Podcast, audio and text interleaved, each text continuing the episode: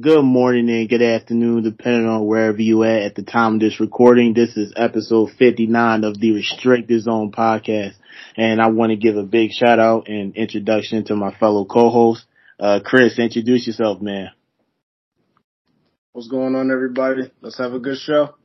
Absolutely. Kyrie, introduce yourself, man. Yo, what's going on, fellas? How's it going? Yes, sir. Live, introduce yourself, man. What's up, everybody? Long time no see. Long time no see indeed. Back on the show. Mar, introduce yourself, man. What's up, everybody? Thanks for having me, Cole. For sure. Greg, introduce yourself, man. Let's uh, cut the pleasantries and get down to the nitty gritty. All right. And with that being said, we will definitely be doing it. So going in is a big, it's straight basketball today. NBA playoffs are this Saturday, the time of this recording. Uh, we're going to start with, of course, the regular season awards and who we think, uh, each player should win, regardless of whether it be the MVP, rookie of the year, six man or defensive player of the year. But I do want to start off with the rookie of the year award because to me, you know, first year players should definitely get the love first. So I want to actually swing it to Kyrie first. Kyrie, and this is something everyone else could definitely uh, pay attention to. Uh, in your opinion, who do you think so far in this season is the most outstanding rookie in your opinion and why they should be deserving of winning that rookie of the year award? Um, for me, so it's going to have to be Scottie Barnes. I just feel like Scottie's had the biggest impact on his team as out of all the rookies. Um, Cade Cunningham, after he came back from his injury and really got his uh, comfortability under uh, in his game, really played well. But the Detroit Pistons struggled. Um, Evan Mobley played well. The Cavs are playing well too at one point, and we're at like the fourth seed in the East, but they they struggled towards the end with injuries and stuff like that. But Scottie Barnes, in my opinion, has been the most consistent. And um, even when the Toronto Raptors started the season off with Pascal uh, without Pascal Siakam, um, he filled in really nicely. He just really brought a different energy to that team and really just played well on both sides of the floor. He put up 15.7 boards a game, um, three and a half dimes. He just was really a pest on the defensive end and really made a lot of plays happen on the offensive end as a result of that. And um, when Pascal did come back, they played well. Fred VanVleet, played well. Um, the Toronto Raptors became a, a household name on the defensive end again, which has always been their MO and um, they're one of the top teams in the East going up against the Sixers in the playoffs. So I got to give it to Scottie Barnes. All right, Scottie Barnes from Canada. That's who. That's who Kyrie is rocking with. Chris, definitely want to hear your uh, rookie of the year prediction and why he that particular player deserved to be rookie of the year.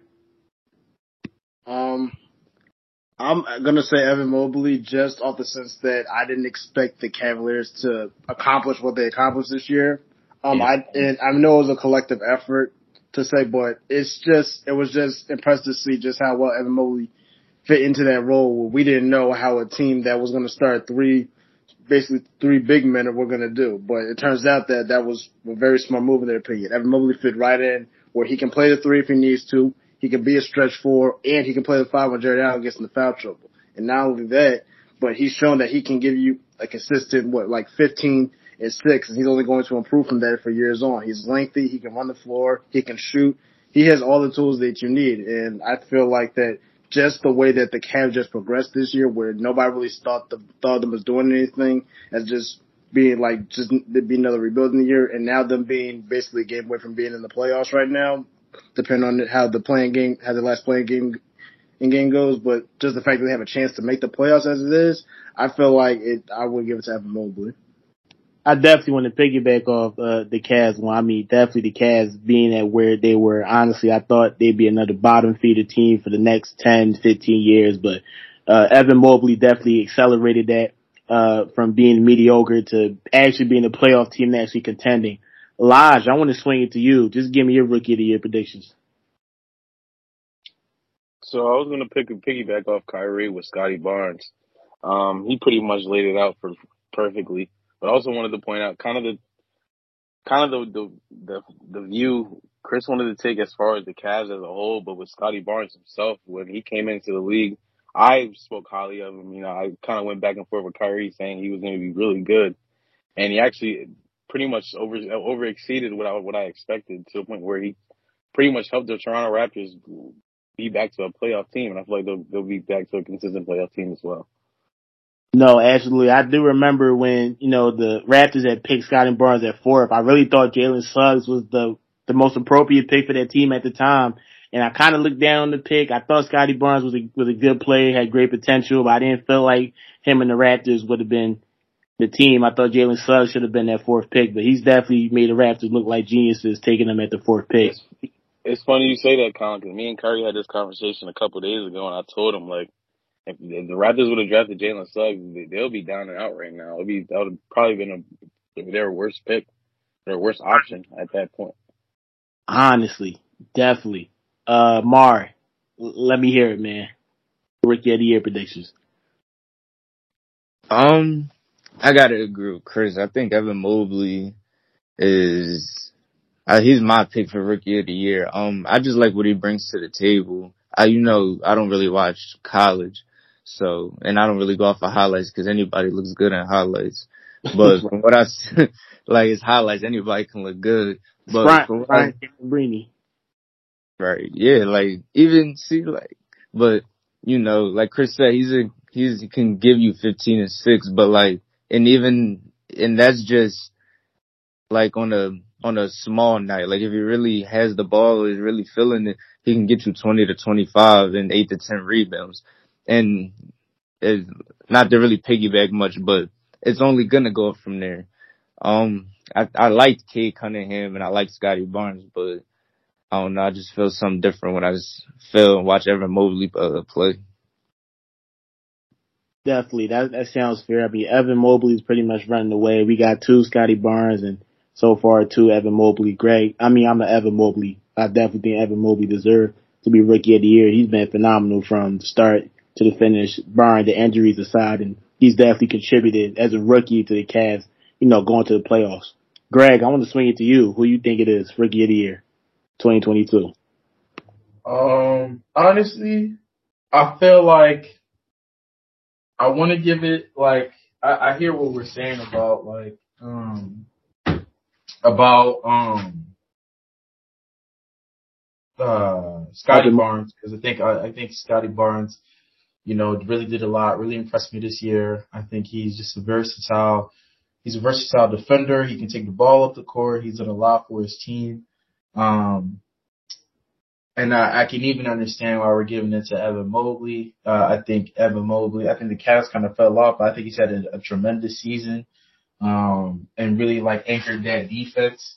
I'm gonna go outside of those two picks, and I feel like we are looking at the performance of the team. Like, and obviously we should take that into consideration. And like, no one expected the Cavs to do what they did. So it's, it's kudos to, to the Cavs but like we we also have to admit that they kind of fell off when they lost Jarrett Allen. So it's uh, it told me a lot about Jarrett Allen's presence on that team, especially defensively, even when they still had Evan Mobley playing. And like, let's not act like the Raptors were scrubs. You know, Scottie Barnes has done a lot for the team, but like the Raptors also have like a good, solid. Like when you got Fred VanVleet and Pascal Siakam, you got a chance any game. You know what I mean? And I think uh, Scottie Barnes added to that.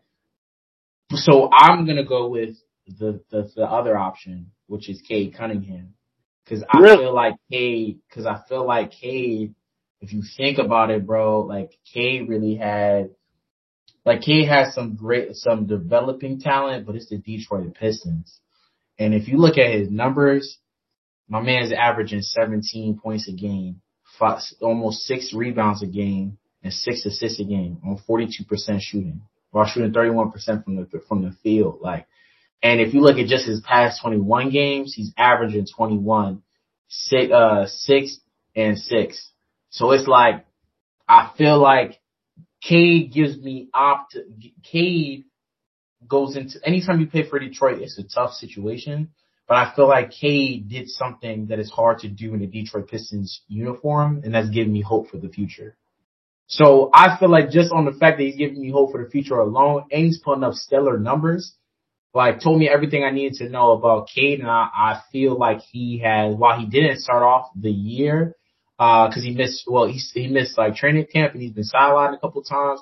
I feel like I really like what I saw from him And like he even, I think they beat the Sixers one game. I was like, wow, like I, I really was impressed with what I saw from him. So I'm, a, I'm gonna give it to Cade because I feel like the other teams really think about it had a lot more talent to work with than than the Pistons did.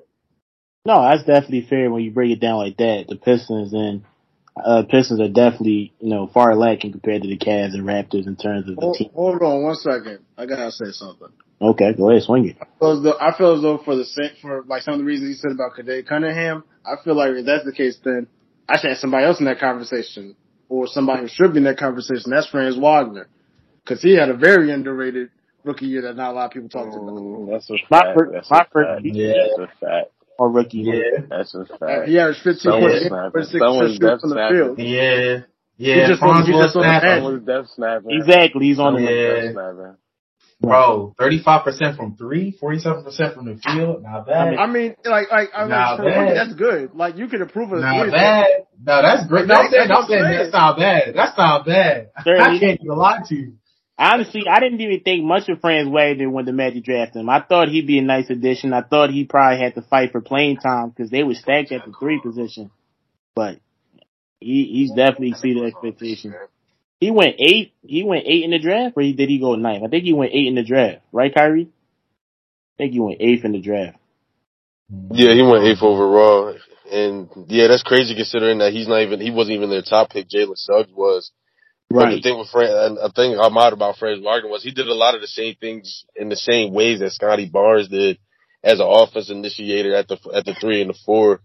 Um, he shot a lot better than Scottie Barnes. I feel like he was able to create a lot more than Scottie Barnes.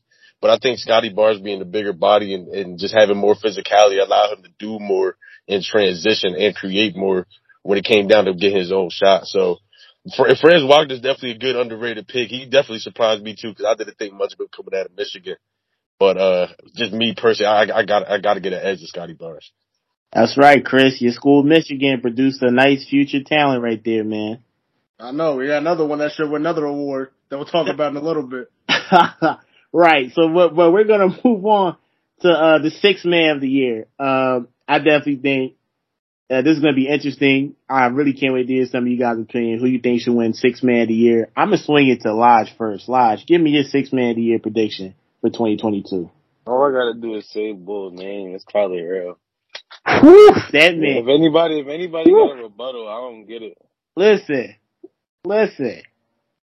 Chris, talk to me, man. Who you rocking with?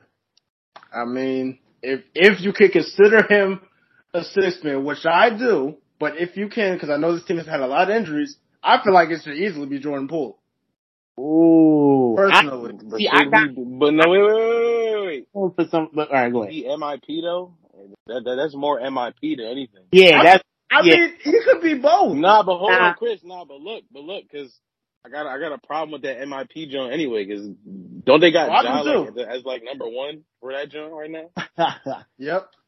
That don't make sense. If that's the I case, he should be an MV. He should be an MVP candidate then. He shouldn't be in that in that category. yeah. And man was a number one. He was what was he number one? he was number two. Zion was number one in the draft. Bro was a number two pick and had a crazy season last year. It wasn't like we wasn't expecting him to go crazy again. Jordan Poole came off the bench and just became a starter and started carrying. De- DeJounte Murray elevated his game and carried the Spurs. Miles Bridges elevated his game.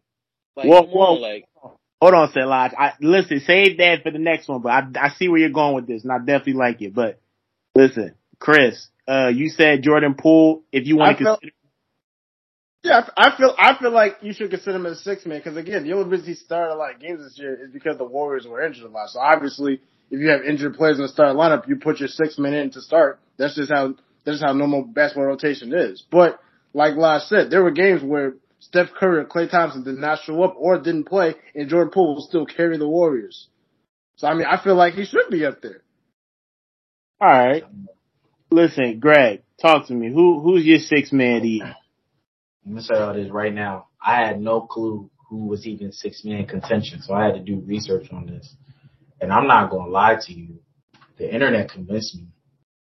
I Internet? mean, of course, of course, of course, they said, of course, I was hearing the Tyler Herro argument, but we I, can we are we gonna overlook what Kevin Love has meant to the Cavaliers this year? Uh, Kevin Love. Uh, Kevin Love. you you did not. No, you Oh, didn't. Kevin, No, listen. did Let me, let me, let, let me read these numbers to you, gang. Let me read these numbers because he's coming off the bench. Because he's coming off the bench Oh, for him. Let me, let no, me no, read no, these guys, numbers. guys, guys. Brother is averaging 22 and 11 Mm, and played 74 games this year mm, at age 33. Mm. We said Kevin James Love Harden is not putting up and- 22 11 for the whole season. I guarantee you right now. I put Bro, that on my, it's- yo, It yo, says, it's, yo. it says, Wait, Listen wait, up, wait, yo, Lodge, listen wait, up to the Lodge, man wait, right Lodge. now. Wait, He'll Lodge. average Huh? 22 11.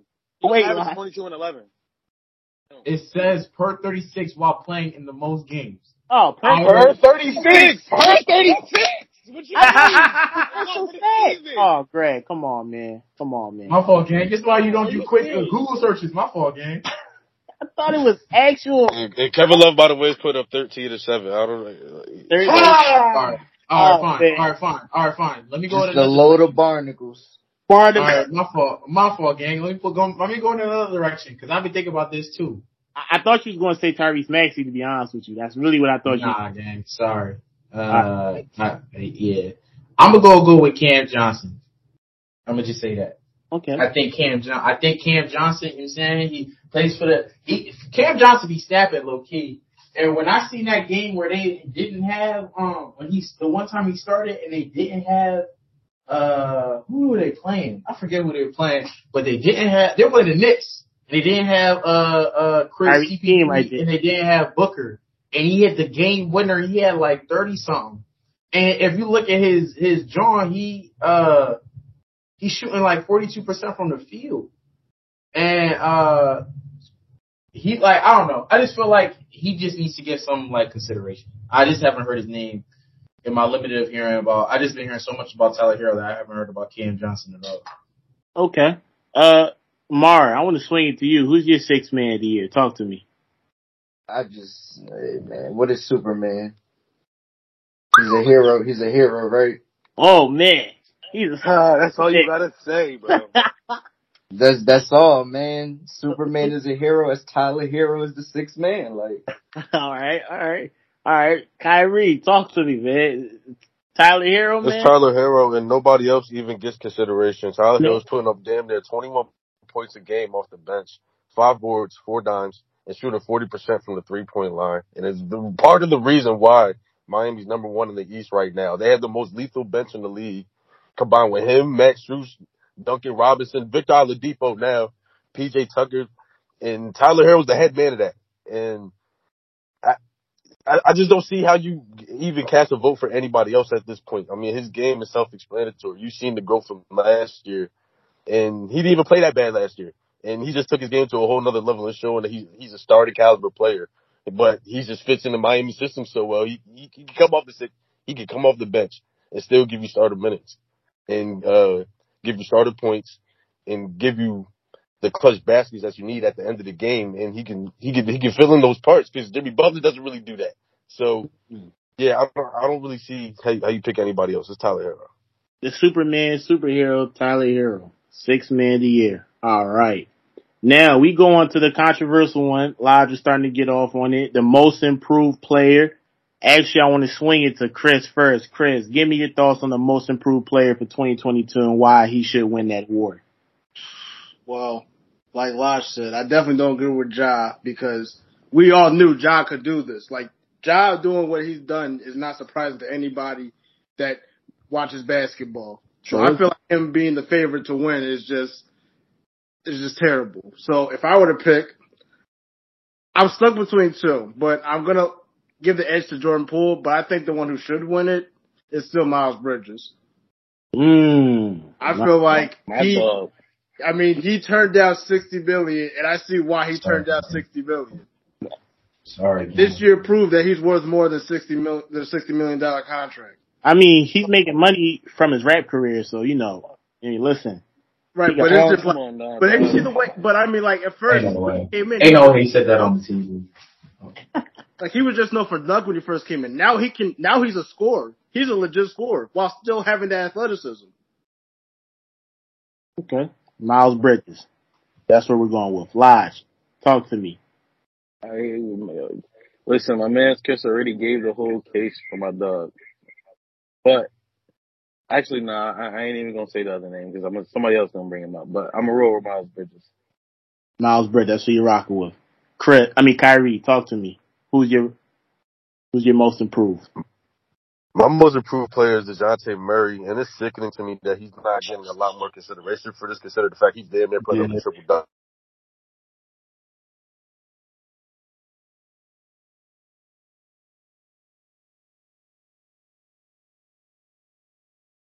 Who's your most improved I mean, player? It, the way he's grown his game, the way he's been able to become a, a number one option and a number one, uh, the number one scoring player for a team to be able to shoot from the perimeter when that was his main weakness coming out of college. He cleaned the turnovers up and he's become one of the best makers in the league with borderline scrubs. Borderline. So I mean, he he's got some. I mean, Keldon Johnson's a nice piece. I mean, you know, he, I'm, I'm sorry, I'm sorry. I, I, don't mean to disrespect the Spurs young players like that because guys like Josh Primo, right, like you right, said, right, Keldon Johnson, um, Jakob Poeltl's been playing well. They, they they got some nice young pieces, but this is a rebuilding team, and he's really stepped up and shown to be the leader of that team. And I, whoever Pop, I don't know if Pop's retiring after this season or next season, but whoever he leaves that that team to is in good hands because they got Dejounte Murray. They, they sure do. I mean, Mar, I'm gonna swing it to you. Talk to me. Who who's your most improved man? Let me hear it. My most improved, bro. I'm. This is just like a personal thing. Like mm. this, this is a personal pick because I didn't think this man was gonna was gonna do what he did. Talk to but me. I I don't know if I can. All right, I'm gonna just say my personal thing, but I'm gonna give my real one. Right. Say your personal thing. I want to shout out Pascal Siakam because y'all might have seen it coming, but I told everybody that man was was not well deserved shout out. Was like, was, was was not mm-hmm. it, and all he did was mm-hmm. spin moves last year. But he's he's he's he's, he's still he's still doing he's still doing.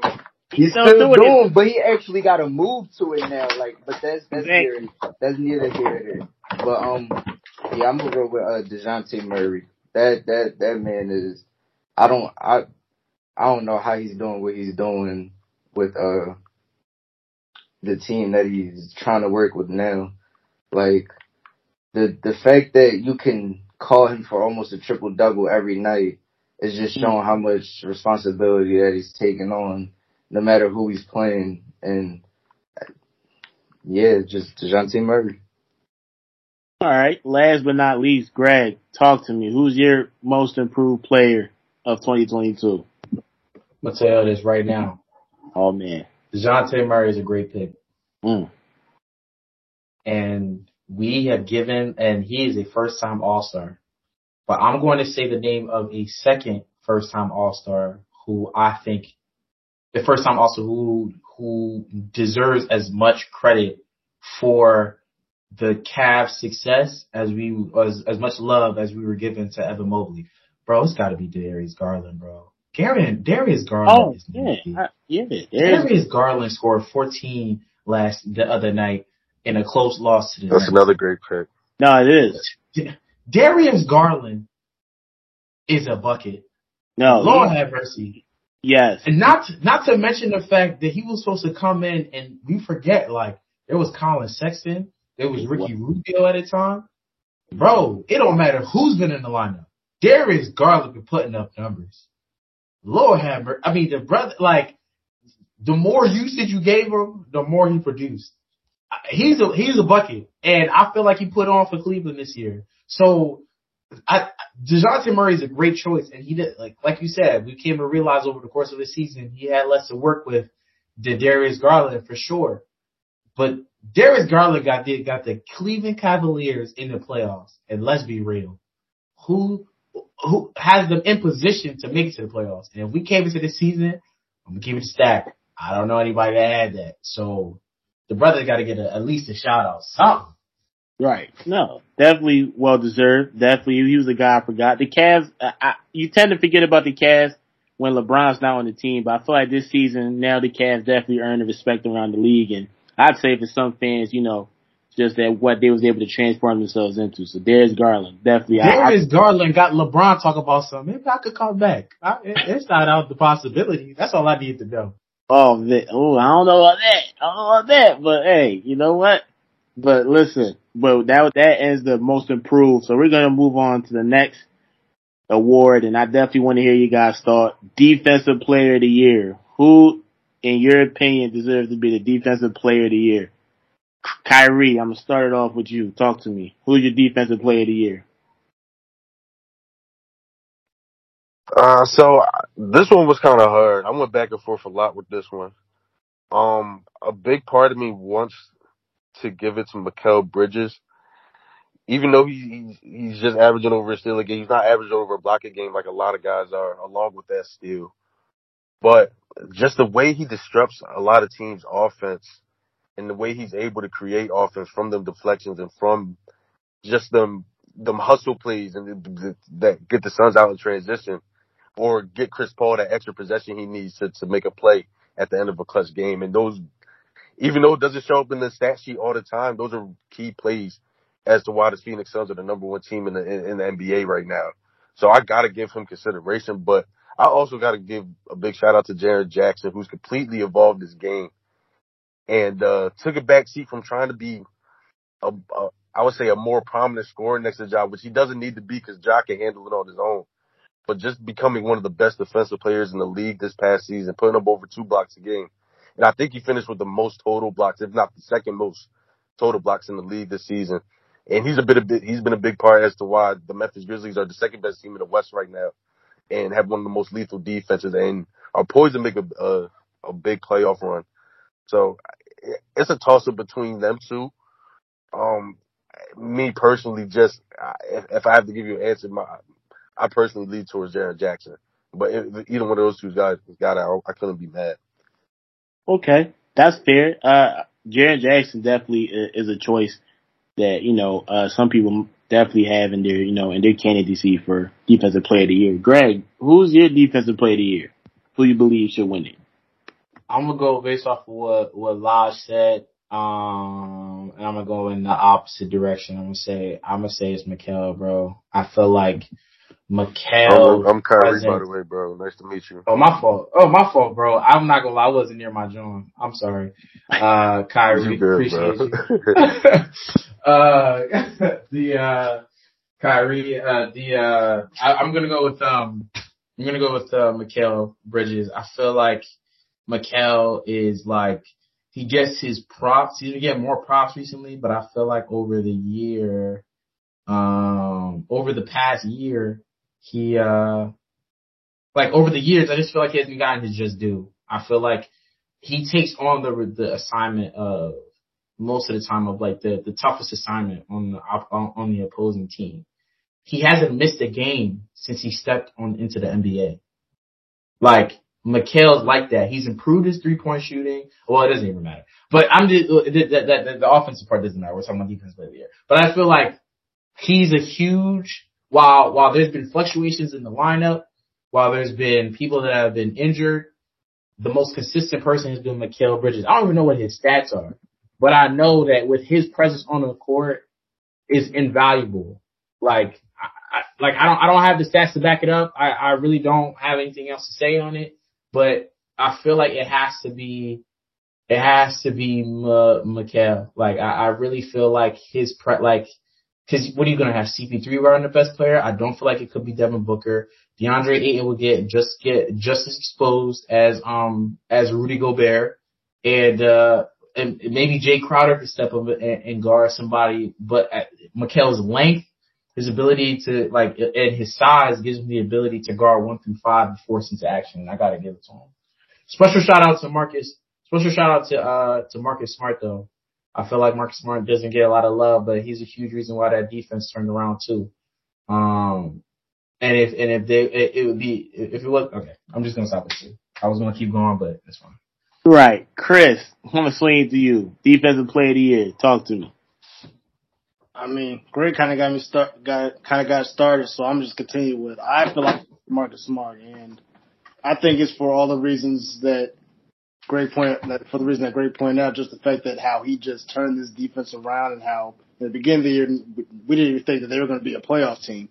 They looked that bad, but now all of a sudden they're they're top three in the East, and I think this again I think this shows the importance of Marcus Smart now because for a while now, when they were losing earlier in the year, I was one of people thinking that okay, this core needs to they need to break up this core. It's obviously not working. I mean, you can keep J- Jayson Tatum and you got to move Jaylen Brown, Marcus Smart because it's just not working anymore. But the fact that he was just able to bring the guys together, he calls them out in the media all the time, but he knows the right thing to say. And not only that, but he's also he's he's like a better Pat Bev, I'll say, because Ah. he, he's very scrappy, but also he he. There are some games where he can shoot like where he can shoot forty percent for three, where he can make a lot of the threes, and the fact that he's just proved how valuable he is again, I think it proved. I think it just shows that he should be defensive player of the year. Okay, that's definitely sound. And, and Marcus Smart, you know, definitely, uh, his career, in my opinion, definitely been interesting because in college, he was a scorer. He was a two-way player. He was able to score and he was able to defend. Then he got to the NBA, the scoring wasn't matching up to what it was in college, but he was still able to leave his mark in the league in the defensive end. And it's- that's definitely been, you know, his calling card. And that's why the Celtics are currently at, at the success they have right now. Lodge, I want to swing it to you. Talk to me. Who's your defensive player of the year, man? So I was pretty torn, and when I first actually got the news, like Marcus Smart was actually like in high running for it, I was kind of like, I was annoyed because I fake wanted Dejounte Murray to get it or like Michael. But now that I look back at it, and as again with the Greg and Chris points, I do feel like Marcus Smart does have a good chance of getting it. All right, that's Marcus Smart. Seems like he might run away with this award, but we'll see. I mean, Mar, who you rocking with? Marcus Smart? You looking at somebody else? Mikal Bridges. Um, for a guy that doesn't that hasn't missed a game and he takes on the best offensive assignment and uh he's he's just I'm sorry, I lost what I was about to say. He doesn't he doesn't miss games. He guards the best offensive player and he doesn't he just he just doesn't stop. Like he doesn't have an off switch on defense. And he's always he like it's just when when you watch him play, not only DeAndre Ayton because he's the center, but he he's he's the guy that's switching. He's calling out the switches. He's, he's paying attention to everything. He rotates. He's meeting people at the rim. Like he's he's making those adjustments. So I just feel like that's a guy that you have to go with in this situation because he's like the overall defender. All right, okay. And that concludes the defensive player of the year predictions. We were gonna do the coach of the year, but Monty Williams of the Phoenix Suns that won that award. I think he should have won the award between him and the Memphis Grizzlies, Taylor Jenkins. Uh, but Monty Williams led the Suns to the best record. So we're gonna go off. So Can I, can I ask something real quick? don't say Doc Rivers, man. Oh no, no, he can go. Um, the the craziest thing, bro, about Mikal, bro, is I went to school with Mikal's younger brother, and when we were like growing up, Mikal, like, I mean, his younger brother's name is uh, Jack, and his, and his brother, we'd be in a class together. He would be like, "Yo, like my brother about to be crazy. Like I'm telling you, my brother about to be crazy." And like he would say this while we would be hooping. And we'd be like, oh yeah, all right, bro. Like I got you. Like say no more. Like yeah, yeah, I got you. Yeah, yeah, sure, sure, sure. And then, bro, ended up going to, I ended up going to Nova. And I'm like, Bridges? That's I'm like, oh! Yeah, it was crazy. Full just- circle. it's a- it's a Full full circle moment. So, so yeah, his brother was like though. Anyway, I digress. Just wanted to share that. Point. No, definitely, uh, uh, you know, interesting point. So that's really dope. Comes in full circle. All right, but now we're gonna go to the the meat and potatoes, the main appetizer, the one countless debates have been going on outside, out off off the air. MVP, most valuable player. Now, live. I'ma swing this to you, man. Talk to me. Give me a give me hey Chris, don't say that yet. Let my man live. This No, because I don't even want to like this. This this this isn't my argument. I, I I just stand on on the on the on the bleachers and watch and laugh. So all I'm gonna say is I'm gonna take Chris Man Jokic. I just want I just want Chris to lay it all out for, for his guy. All right. Oh wait. All right, Chris, lay it down. Uh, break it down. Break it down. Your man, your your team, your favorite team in the league, the biggest fan in the world. I mean, what, what is there? What what is there that hasn't been said about Jokic that I need to repeat? I mean, again, the fact that this man as unathletic as he is, cannot be stopped no matter what you do. That's true. He does things that centers aren't supposed to do. And I don't, I, when was the last time we ever saw a center do, do the things that he does? For example, um, the fact that he's top 10 in the, he's top 10 off in all the offensive categories, which goes for shooting percentages, points, rebounds, assists, all that. And no one else is. Mm. Thank, thank you. Emphasize that again. No Mm. one else is. Say it again, live. Say it again. The- No, but hold on, hold on, Chris. I'm hold on. Matter of fact, I, I want to do a quick little dunk right quick. Mm. Embiid only averaged three more points than that man. Oh. Mm. So, Mm. so if anything, if you want Embiid, that means you you you want the scoring title. That's it. He ain't no MVP because he averaged three more points than the man. I'm sorry. Hey, brother, are we going to let? Are we just going? to Are we going to say But- just the but, point cool. for for for Jokic, or are you trying to argue against Embiid? I we just want to know who your pick was. Hey, God bless you though. You be easy, all right? God bless. So anyway, also with that, again, he put in, like we saw Jokic do this in the playoffs last year, but we didn't expect him to have to play the entire year without his two co-stars. And the fact that again, he's basically elevated the Nuggets to get into the playoffs, and although they're going to be in a tough matchup against the Warriors, a lot of people are thinking they can pull off this upset. So the fact that they even considered beating the Warriors in the playoffs right now with this team just shows the importance of Jokic. Like they said, without Jokic, what are the Denver Nuggets? Mm. And even if Michael Porter Jr. and Jamal Murray were playing, they would not be nowhere close to the same team they are with Jokic. Okay. So, so let me ask you, Chris, before I swing it to Greg. Uh, how far is your MVP taking the Nuggets in the playoffs? What, what's the ceiling for the Nuggets team? Oh, second round exit. I mean, you can only get so far when you're missing your two other main catalysts. Right. So, I mean, I think he, now, I've seen it last year. Jokic can win them a series. Now, albeit they played a different team last in the first round than they're playing this year. They're playing a much better team. Last year they played the Portland Trailblazers and they just, and it was just a Dame show. This year they got the Golden State Warriors, but as a right, but they've been dealing with injuries all year. And Steph Curry, we don't know how he's going to come back. We don't know how Klay Thompson is going to perform. We don't know how Andrew Wiggins is going to perform. So because of all, all this uncertainty going on Golden State, even though that they might they're probably considered the favorites right now, a lot of a lot of experts are also saying like watch out because the Nuggets could actually pull off this upset. Now when it gets to the second round, it's going to get a little bit more challenging because you got to play the winner of Memphis and who's who's whoever Memphis plays, I forgot. Um, Oh, Timberwolves. mhm. But but and that's a different matchup when you're playing the Grizzlies. But again, from what they have right now, I feel like I feel like Jokic has shown that he's he should be a back to back MVP. And Okay. And man, and once and, and once he wins the back to, and once he wins the MVP award, Mhm. Embiid Embiid will be the second best center. No Ah. question about it. Ah, okay. Listen. All right, Chris, you made some strong statements, had some valid points with some facts. Greg, I'm swinging to you, man. What- what- What's your counter argument today? Or who do you have as your MVP? Come on, man. Do you even gotta ask me? Well, I even got to ask you. All right, talk. Hey, what- hey, hey, listen. Our our general audience that watches knows how I'm rocking. I'm taking the Cameroonian. You know what I'm saying? That had the zero to one. I that had the 500. Like well, I forget what the odds were at the beginning of the season, but it was like it was like 175 to one to win the MVP at the start of the year. Let me tell you something. Mm.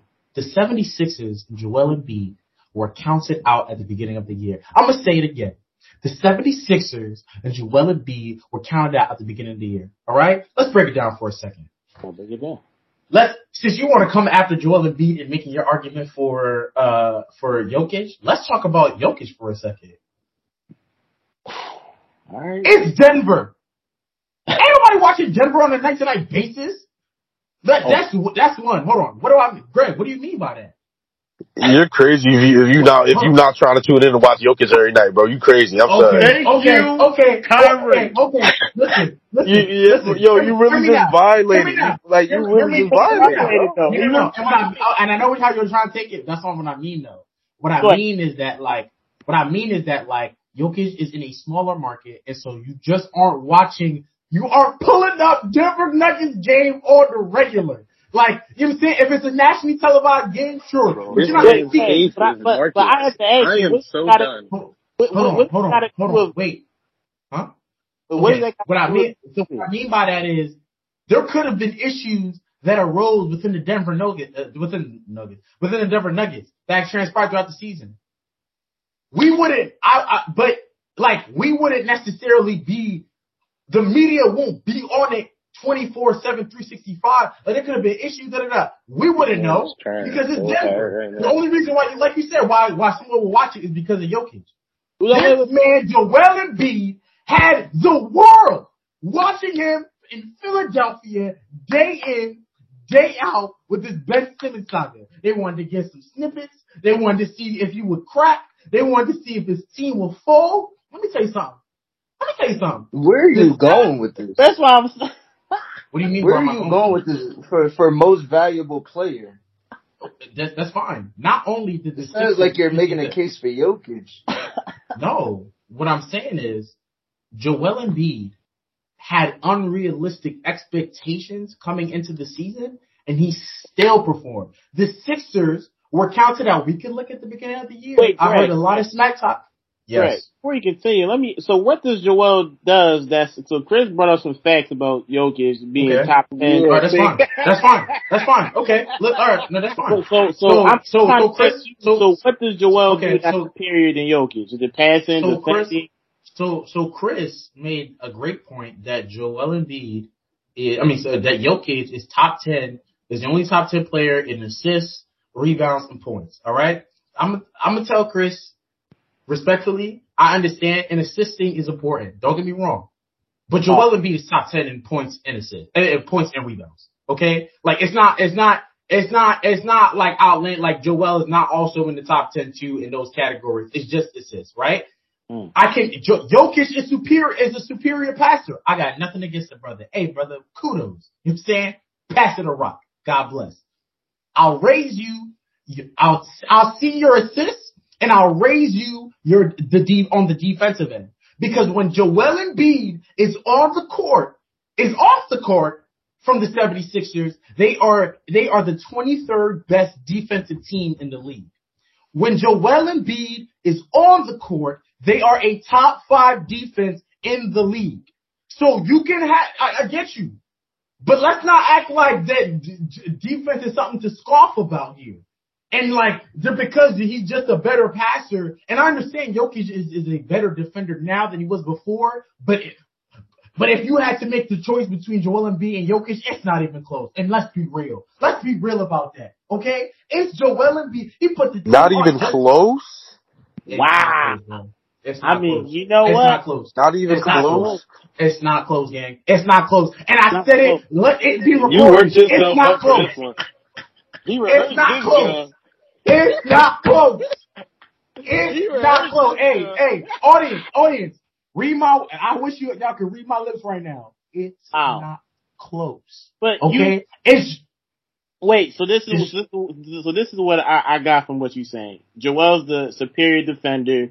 He's the superior scorer, and that's why you're taking Joel over Jokic. and they're three and they're points. and they're and By they're and they're points. up. By Listen, three points. No, by at by an hold on by an average of three points a game. And don't get me wrong. And and Joel, Bro, hold on, listen, hold on, hold on. listen, listen. Wait, hold Hold on, on. Greg. Go ahead, Lodge. Go ahead, Lodge. No, no, no, no, no, because you talked enough, bro, about your market values and who watched what. Anyway, And don't you forget it. if you want to talk about points, no, hold on, no. Paul can score three more points than him, but Jokic is, is responsible for at least 110 points a game. Max. Okay. Okay. How you countering that? It's simple, Okay. bro. Let me say something. Let me say something. We talking about So scoring. again, Joel scoring Embiid. 30 Let, points won't get you ahead. dubs all the time, bro. I'm Can I add something? Joel will score Go ahead. Wait. Go ahead. No, I Wait, want you, I want to make sure y'all say what I dog. need to say. Wait, Mark. Go ahead. Ask the question, Mark. Ask the question, Mark. Mhm. like everything Greg is saying, he's talking about this defense, this, this, and all that. When the Nuggets and the Sixers played and Jokic won the game, he had 22 and 13, and Joel's 34 and 9. Joel had five fouls. You talk about this defense. Hmm.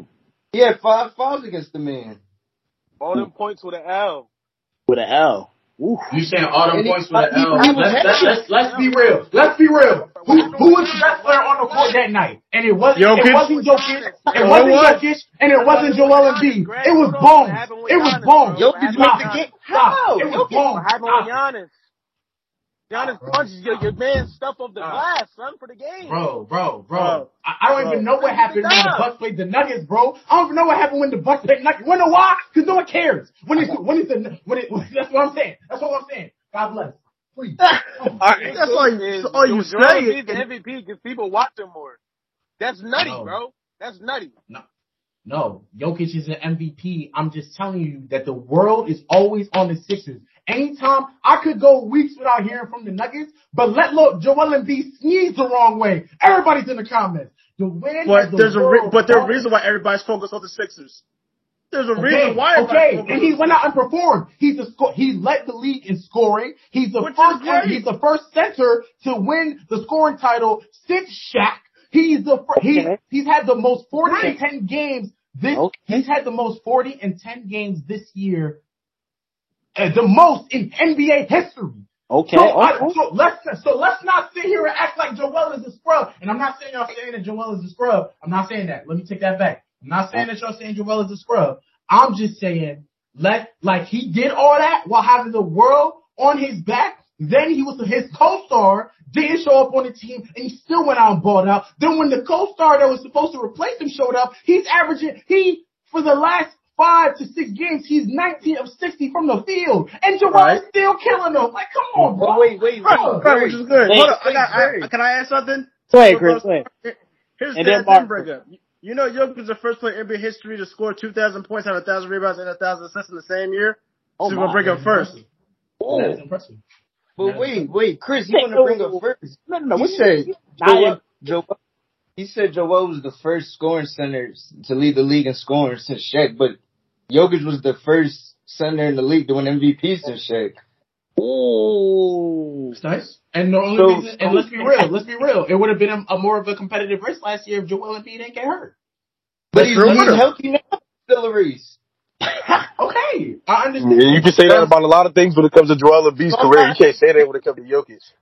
Okay, I'm not and let's, but let's but let let let's let, let's be real. This is like like for you can say all that, but if we're talking about from the context of this season, like Jokic only played like six more games than Joel Embiid. I think Jokic has seventy four. Joel Embiid has sixty eight. And yeah, without his two co-stars as well, the same argument you're making for Joel Embiid, you're for I'm not. No, no, no. I'm, no, no, no, no, no, no. See, you're you're mistaking me, bro. I acknowledge the fact that Jokic had didn't have all those things, but y'all say it for Jokic like Joel Embiid was just playing with all these NBA All Stars.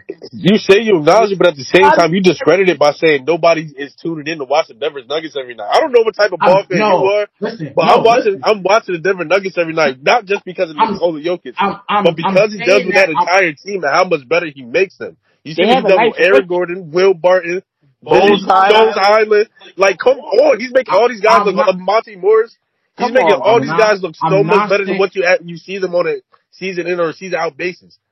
And you can't say saying- you can't say that about I'm Joel Embiid. The, best, I'm the only player that's taking a step up on that Sixers team outside of Joel Embiid is Tyrese Maxey, And it ain't not really Tobias. Harris, nobody else. Okay, go ahead, Greg. All right, what's your counter? Because Joel Embiid doesn't have that same impact. He doesn't make the players around him better. Oh my. Okay, that's I Kyrie bet- statement. I I'm bet- here for real. And for you, and Listen, I mean, you can't that's, say and that. that's all goes listen, to say you that want- your statement that, that, if you that want, if you want to Embiid make the, and, and, Wait, hold on, hold on, hold on. Jokic not even in the same category, bro. That's crazy. That's crazy. Listen, okay, Okay. I'm I'm saying on the defensive end, I'm taking Joel, and it's not close, and I and I stand by that. I'm All right. saying if you want to make the argument that, that that if you want to make the argument that Jokic helps his players offensively to like uh, makes them better offensively, bro, you got that. I, the assists speak for themselves. But if we're talking about like if you want to mention the assists, then we also have to mention the defense. And if, from the defensive perspective, in terms of the defense, I just gave you a stat that said they went from 23 to top five. I don't know what else I could, what else you need from me. The, the, the, the impact is different, but the impact is felt. You feel me? So I don't know what you like. I don't know what what else I can say to you. Like you giving me all these offensive stuff. I'm telling you the defensive stuff. They're two different parts of the game, but they still impact at the end of the day. I'm telling you how he, his presence is felt. Like what you Okay. mean? Like I don't know. All right. Yeah, I mean, I'm not discrediting the fact that Joel's presence is felt. Yeah, the man's putting him damn near 30 a game. He's getting his boards. But at the same time, he doesn't lead his team and he doesn't make his team better in the same form, in the same way that Nikola Jokic does. And that, to me, is more credible when it comes to talking MVP. Your, your defensive talk, that's more credible to me when it comes to talking defensive player of the year. We're not talking defensive player of the year. We're talking about the most valuable player to their team. And it's Jokic with the way he raises their level, his level of talent for all the players Basketball on that com- team. That, that everybody basketball com- basketball comes to two things. Comes down to two things at the end of the day: offense and defense. Right. So you explain to me why offense Jokic helps the team become better offensively. I've given you the reasons why why why Joel Embiid helps the team defensively. You're right. There is no offensive player of the year. But if Jokic had We're, that, we're, we're not. See, this is the problem. though. I'm not arguing as as when it's coming to offense versus defense. I'm arguing as I'm arguing towards who has the better impact on their team as a whole. And you you can't you can't convince me that it's Joel Embiid over Nikola Jokic for what they were given this season. Okay, wait. So Kyrie. Okay. So all right, Greg, you said enough. You made some strong. Yeah, no, I'm good. solid points. Uh, Mar, I ain't even get to you yet, Mar. Uh, talk to me. Who's your who, who who's your MVP? The center in Denver. The man. Kyrie, I'm guessing you're going with Jokic too. You've got to ask me at this point, bro. Like, All right. So so Greg. All right, all right. So Jokic, all right. So we'll so we'll see uh, the MVP. We'll see that that'll rightfully get announced during the playoffs at some time. But speaking of the playoffs, we're going to talk about the first round that's going to be starting on Saturday. This Saturday coming up, and I want to start with the Eastern Conference, and we're going to give our predictions for each matchup and who we think is going to move on to the second round. So I do want to start off with, of course, I want to start in the Eastern Conference, and I want to start with the Sixers personally because you know it's my team. I want to start with the Sixers versus Raptors. I think this is probably one of the most interesting games, uh, matchups. Uh, who do you have guys winning from the Raptors and Sixers, and how many games do you think it'll take for that particular team to go to the second round? Is it a seven game series or five game series? I want to swing it to Chris. Oh, go ahead, Kyrie. You want to go ahead? Go ahead, Kyrie. Go ahead. Yeah, I just wanted to get my answer real quick. I I, I know there's gonna be a war, but uh, I got the Toronto Raptors winning in seven games, Oh, and start it off. Okay. I think one, I think Pascal Siakam, of course, is going to be a big part of that. Fred VanVleet and his playoff, uh, his playoff experience is going to be a big part of that too. I think he's going to raise his game too. But I think the X factor is going to be my man Scottie Barnes, who's also going to win Rookie of the Year.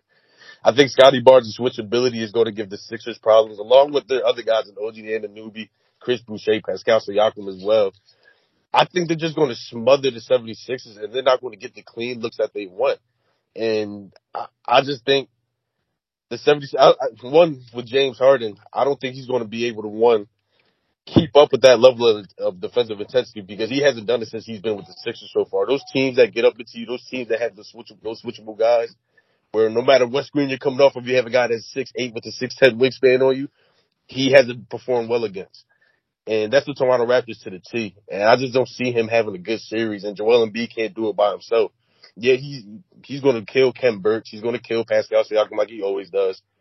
But again, that's not going to be enough. You got to account for Tyrese Maxey. He, you have a lot of guys that can guard him. The Gary Trents of the world, um, the Fred VanVleets. It's going to be a lot for the 76ers to handle, and I just don't think with what they have right now and how weak their bench is, they're going to be able to. I don't think they're going to be able to keep up with the, the Toronto Raptors. Okay. Uh, all right, man. I, at the X factor is the rookie. Okay, that's definitely interesting. I think Scottie Barnes can step up to the plate. Chris, I'm to swing it to you. First round matchup of the Sixers in Toronto. I mean, who who you have winning that series, and how many games you think it's going to take? Oh, I got Toronto in six, and I'm explaining why. Basically, I feel like it's for a couple of reasons. One, Toronto has all the assets that play to the Sixers' weakness. The Raptors, the Raptors can go deep to the bench and still and still play strong. The Sixers can't do that. The Raptors can beat you with perimeter shooting. The Sixers can't do that.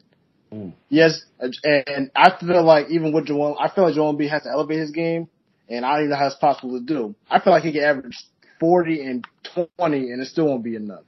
Wow. And I feel, and it's just a couple of reasons. For one, when you go to Toronto, Matisse Thybulle isn't playing because he's not vaccinated. So now you're gonna be out your best perimeter defender, and you're gonna need Danny Green to play what 30, 40 minutes at what, at what age 35? You know we can't do that.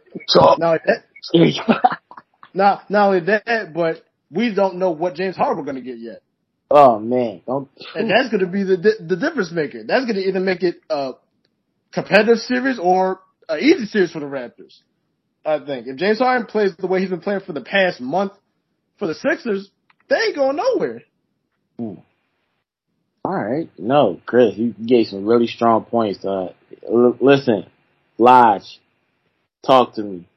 Raptors, Sixers. Raps and six. Raptors and six. Mari. Harden gonna crumble by like game three. All right, man. Stop jinxing us. Mar, talk to me. Bro, it's really hard to go with. I'm gonna just be the one to just say Sixers and seven, but I'm not. I'm not gonna be surprised if y'all lose. Hmm. All right. You won't be shocked if we lose. The Greg. fact, the fact that I say Game Seven means it could go either way. That is true. That is true. Greg.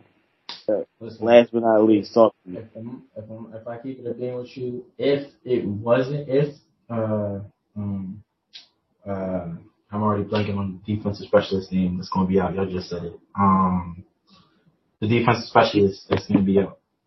Matisse. You don't even know your Yeah. own man name, Matisse, my boy. I'm sorry, bro. I'm Jeez. sorry, gang. It's been it's been a long day, gang. Please, uh, if Matisse is out, if Matisse wasn't out, honestly, I would say it would be it would be over in five or six. But because Matisse is out, I'm I'm gonna I'm gonna go with Game Seven. Game All right. Seven back in Philly. We got the full squad. I think we win. I think we win three out of the four home games, and then we take one game on the road. Game Seven. All right. Okay. So now we're gonna move on to the Milwaukee Bucks and the Chicago Bulls. The Bucks the third seed. The Bulls. Wait, the Colin, who you who, who you got in that, bro? You can't you can't just Yeah. Oh, I who got- got? I got- I got many Sixers. kids? What's up? I got the Sixers and seven. Okay. Sixers and seven. I feel like the Sixers will, will pull a pull out. I I, I want to pray as much as I can for James Harden to get his mojo. Where every team really get Right. lucky, yo. I thought y'all Every was hyping team- when y'all got him. Y'all wasn't praying when Every y'all got him. no, what are you talking about? What are you talking about? No, look at the chat. Look at the chat. I knew I was gonna say this. Look at the chat. I said we. I'm. I don't want James Harden. Y'all started laughing. Yeah, I was like, yo, no, you're like, y'all don't want James Harden. I was like, no, I don't want James Harden because I feel like they're gonna give up. You know, you know, you know the GM Joe Joe Hey, Brahan. listen, hold He gonna do whatever. Go ahead. Ken. So, would y'all take CJ McCollum now, or are, I are actually- y'all I still would- tripping off that? No, I was I, just thinking that. I was I- just thinking that. Oh no, yeah, yeah, exactly, right. Yeah, I'm gonna keep it a bean. I'm gonna keep it a bean. I'm gonna keep it a bean. Were you wrong? You wrong. I'm gonna keep it a bean. All right. CJ wasn't looking. CJ was looking let nasty yesterday. I was like, CJ oh, Waller right now, hey. too. man. All right. Let's let's not get off topic. Let's not. We're, we're gonna focus on the Bucks and the and the Bulls. Bucks the three seed, Bulls the six seed. The Bulls they had a real hot start the first half of the season, second half of the season. Uh, listen, Chris, I'm gonna I'm gonna swing it to you. The Bucks or Bulls? Who who you rocking Oh, with?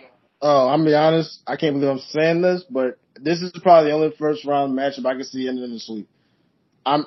It's. I mean, I, Chicago's good, no doubt about it. They have improved this year, which we all saw coming. But but Lonzo's still dealing with injuries.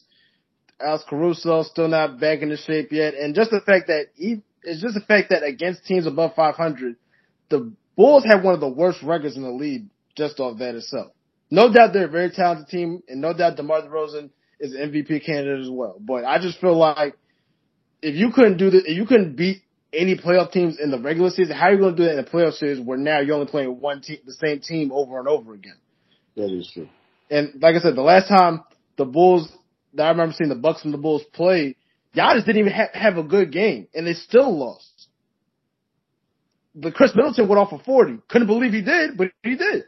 Khris Middleton, that guy, man, that's, that's And great. it's like, Mhm. and it's like I know DeMar DeRozan and Zach LaVine can get their points. I, sometimes it's it might be inefficient, but I know they can get their points. They can get their averages. But just because they get their points doesn't mean that this is going to be a competitive game. So I feel like the Bulls, they've improved, but they still have, they got to deal with injuries and now they got to figure out, they got to get a center because Vucevic I don't think is the right answer.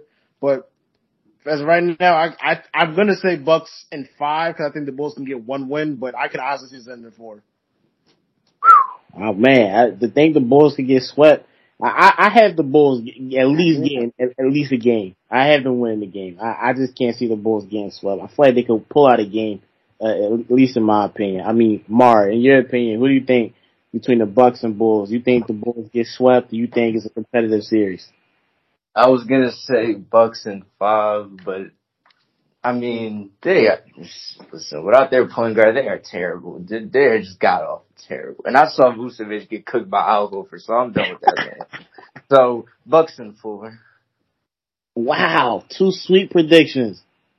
Kyrie, you're calling the sweep too, or No, I'm not going to call it sweep. I, got- I, I got some respect for the Bulls. I think they're going to squeeze out a game or two.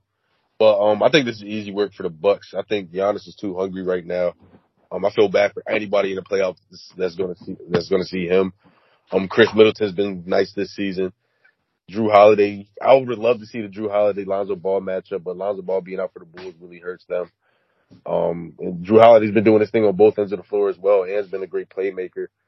Brook Lopez being back is really help. He's going to neutralize Nikola Vucevic. He's going to pull him out from the paint, and it's it's going to be it's going to be ugly at at a, at a lot of points. So uh, I see the Bucks hand taking care of business in, in about five or six games. okay? Uh, listen, Lodge. I mean, you you, you bringing the brooms out, or like what's going on? I ain't gonna predict the broom out, but I ain't gonna be surprised if the broom go uh, getting pushed. But I'm, I'm gonna say Bucks in like six.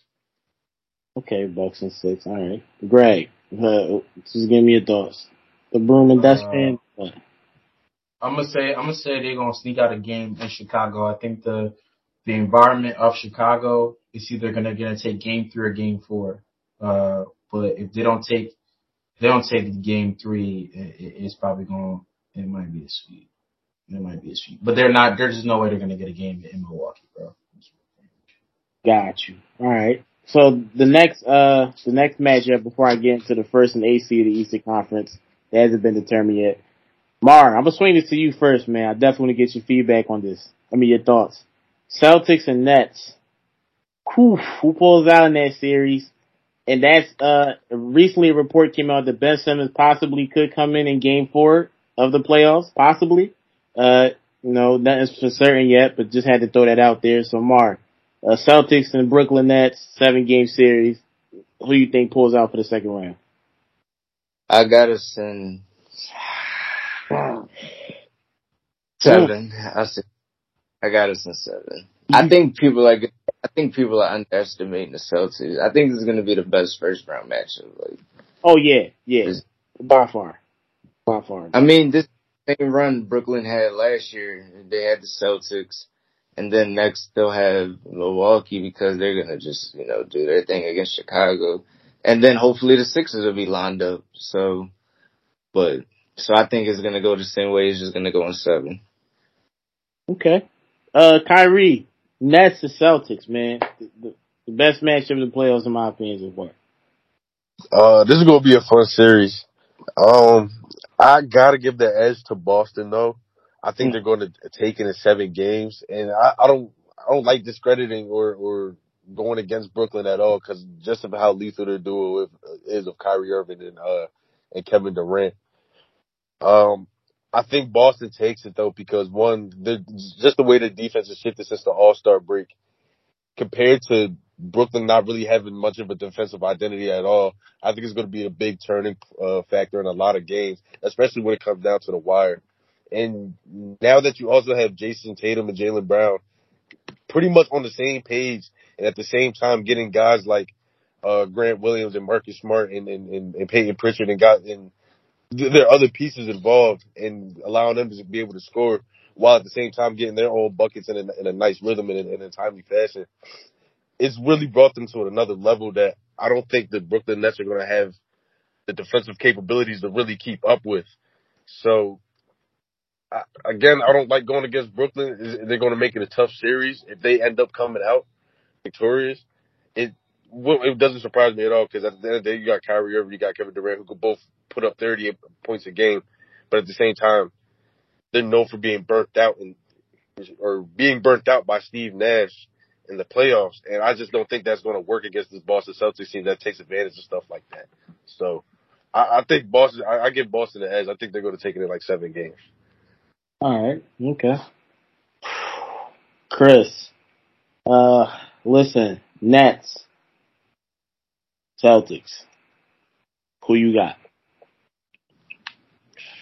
I gotta, I'm gonna go with Brooklyn and I gotta go with Brooklyn to seven because kind of for the reason Kyrie said,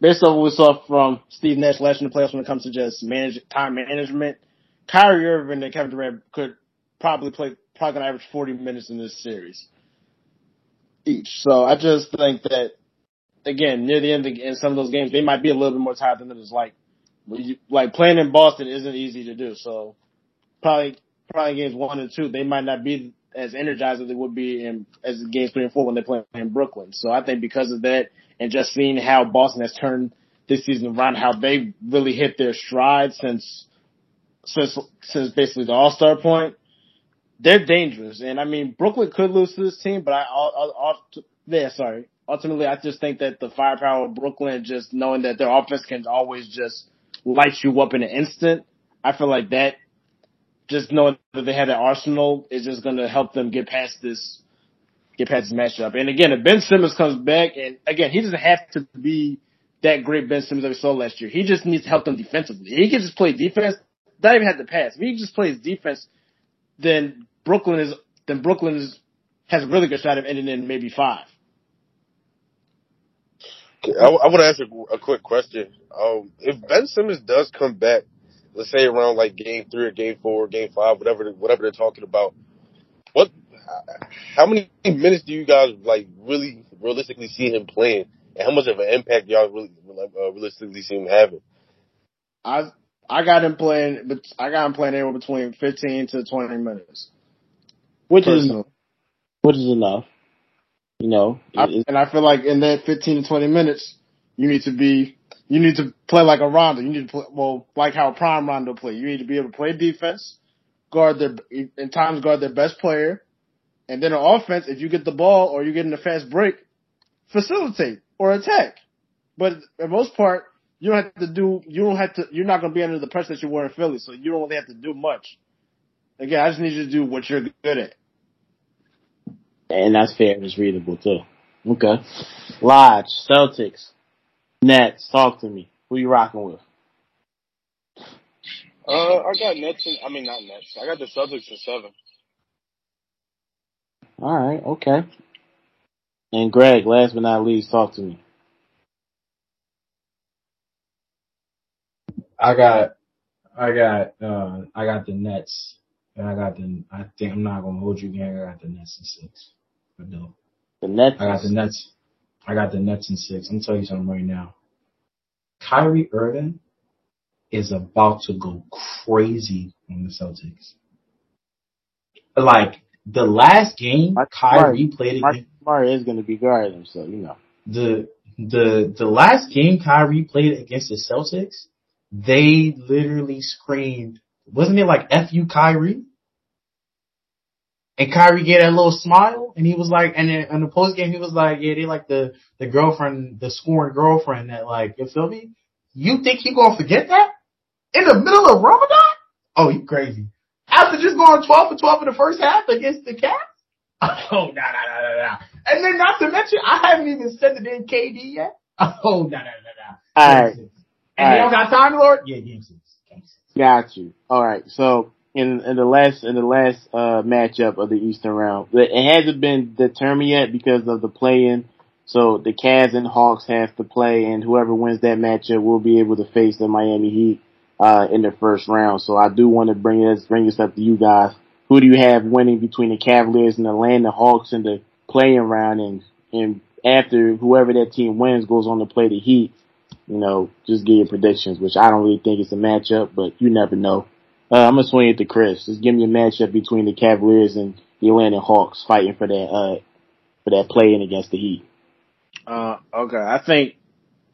Okay, well, I'll say if the Hawks win, I got I got Miami in six. If Cleveland wins, I got Miami in seven. I feel like either way, Miami's still going to pull out the victory. But I mean, I know if the Hawks win, Trae Young can win me a game or two in Atlanta, or can win me a game in the road and a game in Atlanta. And I know that if Cleveland plays again, even though they don't have Jarrett Allen, they still have a very good, they still have a very good team that just knows how to play with each other. So I feel like they can give a Heat run for the money. Who also seems like a team that likes, that knows how to play well with each other. But ultimately, I mean, I feel like Miami's gonna. get through the series and just move on to the next round. Nothing Well- too crazy. Nothing too crazy. Kyrie, for the playing matchup to play the Heat, Cavaliers or Hawks, who you rocking with? Um, I'm gonna go with the Hawks. I, I think it's gonna be a tight game, especially if Jarrett Allen does come back. He makes a huge difference. Him and Evan Mobley down there are gonna be crazy, and um, I think they're gonna do a lot of the same things that agitate Trae Young that the, the Charlotte Hornets did. But I think the Hawks um are a little too explosive offensively, and I think they're gonna uh use their offensive talent, their ability to get hot from the outside with guys like Kevin Huerter and Bogdanovich, and even De'Andre Hunter, who's stepped up and become a real nice two way piece. Um, I think guys like that are going to really step up and, and, and help Atlanta take this game away. All right. Mar, swing it to you. Talk to me. Hawks, Cavs, and then who do you have from that matchup uh, going to the Heat? I got the Cavs, and either way, I got the Heat in five. Heat and five. Lodge, talk to me. I got the Hawks, and I got I got the Heat in seven. Heat and seven versus the Hawks. Okay, okay. Greg, Hawks, Cavs, and then who goes on to play the Heat? Hawks, Cavs, even though it's going to break my heart, man, I really think it's going to be the Hawks. I, even though I really want the Cavs to win. Um, I just think they are just not to be able to stop, uh, the Hawks from getting to the playoffs. And then Cavs, Hawks, I think this has the opportunity for an upset. But I can't go, like, I'm gonna go with the Hawks, but we're gonna put it myself on record as saying Hawks in seven. But I mean, it's the they're, the Heat are the number one seed, of course. Like everyone expects them to win. But if I had to pick like a upset alert for like one of the higher one of the higher seeds, I'm gonna say Hawks versus if it's Hawks versus Heat, um, I would go with Hawks because I feel like the Heat can't keep up offensively. They've had they've had even though they have all these great shooters, they feel like they struggle at times to score. All right, okay. Now we move on to the last part of this episode. Uh, thanks a lot if you guys have stayed with us this long for the episode, our longest episode yet. We appreciate it. Uh, we're gonna move on to the Western Conference Finals. I'm gonna start off with the matchup. Listen, Timberwolves. Conference finals. No, not finals. It's the first round. It's First round matchup. Excuse me. Uh, so we have practically the Golden State Warriors and the Denver Nuggets. Chris, I'm gonna swing it to you. Talk to me. Who do you have coming out of that one, advancing to the second round? I got Denver in seven, and I'm gonna tell you why. Mm. Golden State, yes, in the beginning of the year, they look they looked like contenders, and I actually thought that they were gonna go to the finals. But the way they played over the past two months, I don't trust them anymore. I don't trust them. I don't it. trust them. And yes, Steph Curry might be back for game one, but we don't know what Steph Curry we're gonna get. Sure don't. And if he's off, that might throw the whole the rest of the team off. So because of that, I think Denver has a great chance to capitalize on this opportunity and knock off a powerhouse to advance to the next round. So it's not going to be easy, but I got Denver in seven. All right, Lodge, I'm gonna swing it to you. Denver Warriors. Who you got? I got Denver in six. I think Steph ended up going re-injuring his leg because I heard his his foot isn't isn't really looking too good, but he's gonna try to come back anyway. All right. Well, he's being a warrior, trying to come back and carry his team as far as he can. I mean, it's respectable. Uh, Kyrie, talk to me. Warriors and Nuggets. Who you rocking with? Um, I'm going with Denver too, just because the the Warriors scare me. Uh, they don't show a lot of consistency as, we're as pretty much as I'm accustomed to. But at the same time, we do got to understand the fact that Klay Thompson is coming back from two years off. And even though he does play well in a lot of games, there's some games where he's completely off and he just doesn't look like himself. Um, Draymond, Draymond Green also coming back from injury too. Um, I don't know how he'll hold up, and of course Stephen Curry being out with injury. It's just a lot of questions with the Warriors for me. Um, even how Andrew Wiggins plays. Uh, I, I know Andrew Wiggins doesn't have a lot of playoff experience, so um, I'm really looking forward to see how he steps up. But I think the Denver Nuggets just have too much, and I just don't think they're going to really have going to have a lot of answers for Nikola Jokic and what and how he's able to get guys to step up. The, the guys like Will Barton and Aaron Gordon, Jamal Murray, if he possibly does come back, does play a part, but I don't see it really happening. Uh, but I, I still got to give it to Denver though. I, I just think their consistency, their consistency gives them the edge. All right, okay, that, that's some, all right. Mar, talk to me. I got Golden State in six. Golden State six, and Greg, what do you have? I got, I, I got, I got Golden State in six as well. Golden State. Now, we all we we discussed that the Celtics and Nets might be the best matchup out of the East in this long first round. Uh, I think that the Mavericks Jazz game definitely has the potential to be up there. Uh, listen, Kyrie, I'm swinging to you between the Mavericks and, and the Jazz. Who do you have out of that and, you know, going to the second round? That's kind of tough to gauge right now, especially since Luka Doncic uh, is possibly going to be out games one and two with that calf strain. Um, he's the cornerstone of, of this Dallas Mavericks team. I mean, Spencer Dinwiddie's not going to win you playoff games. Reggie Bullock, uh, Maxi Kleber, Dwight Powell, those guys aren't going to win you playoff games. They need Luka Doncic.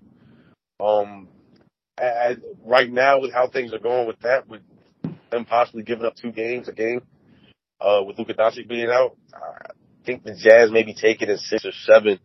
Um, Donovan Mitchell always steps up when when when when it really matters. Rudy Gobert's been his regular self. He's going to still be a defensive impact.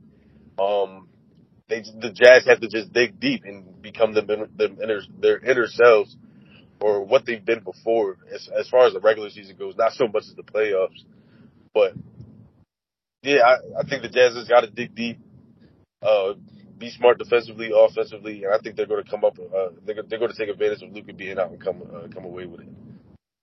All right, that's definitely true. Uh, Lodge, I want to swing it to you. The Mavericks or Jazz, so you have coming out of that going to second round.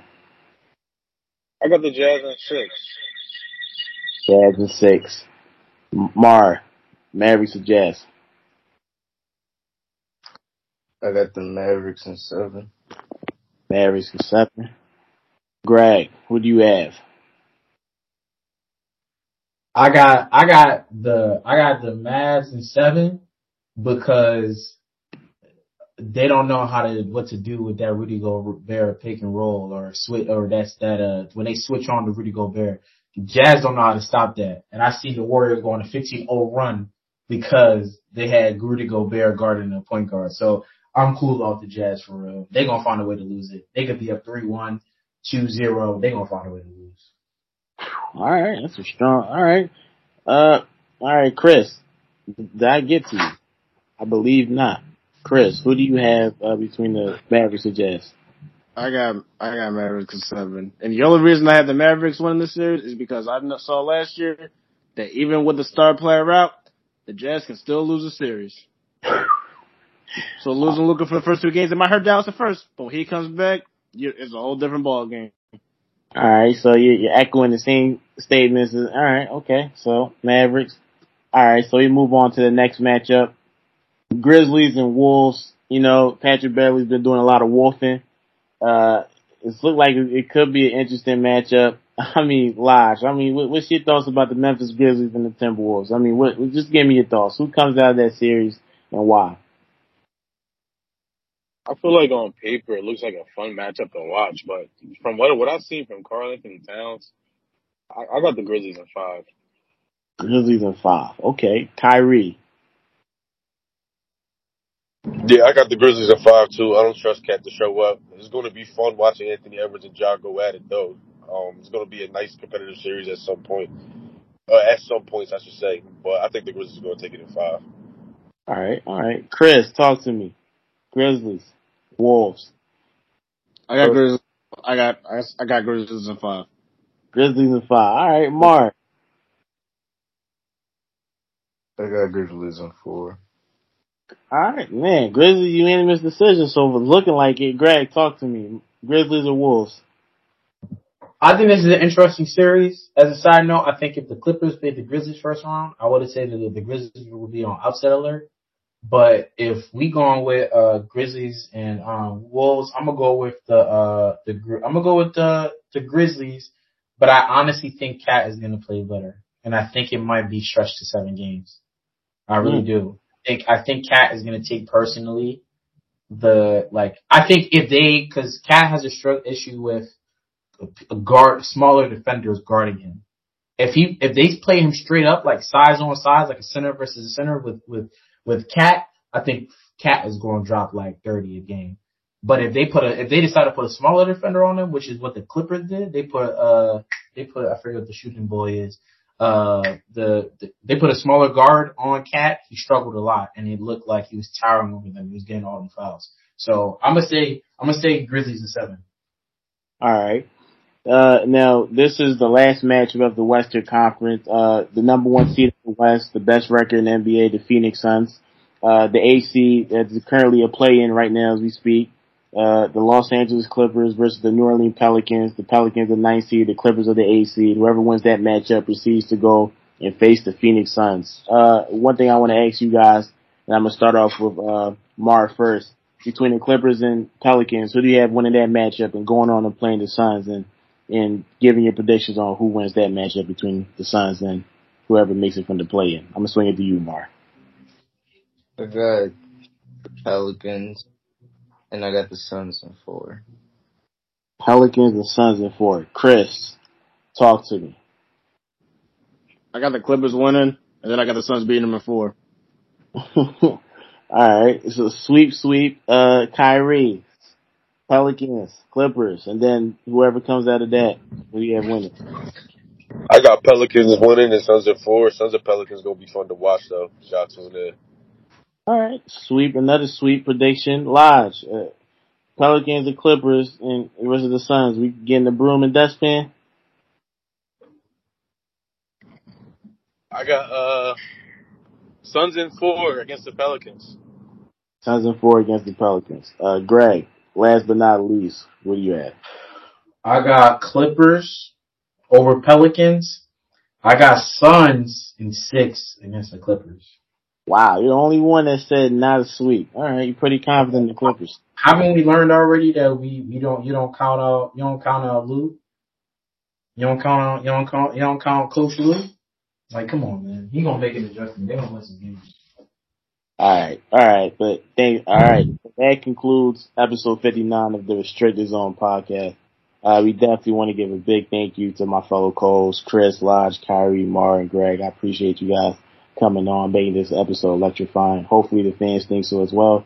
Thanks a lot for the fans tuning in and, and streaming the episodes and watching it. We see the support. We appreciate it. We're very grateful for that. You can follow us on Instagram at Restricted Zone Pod, and the podcast is on all streaming platforms, whether you have an Android or iPhone, Spotify, Google Podcast, whatever platform is out there and it's on there. So thanks a lot for tuning in. Hopefully you guys enjoy the episode as much as we have enjoyed recording the episode. Thank you.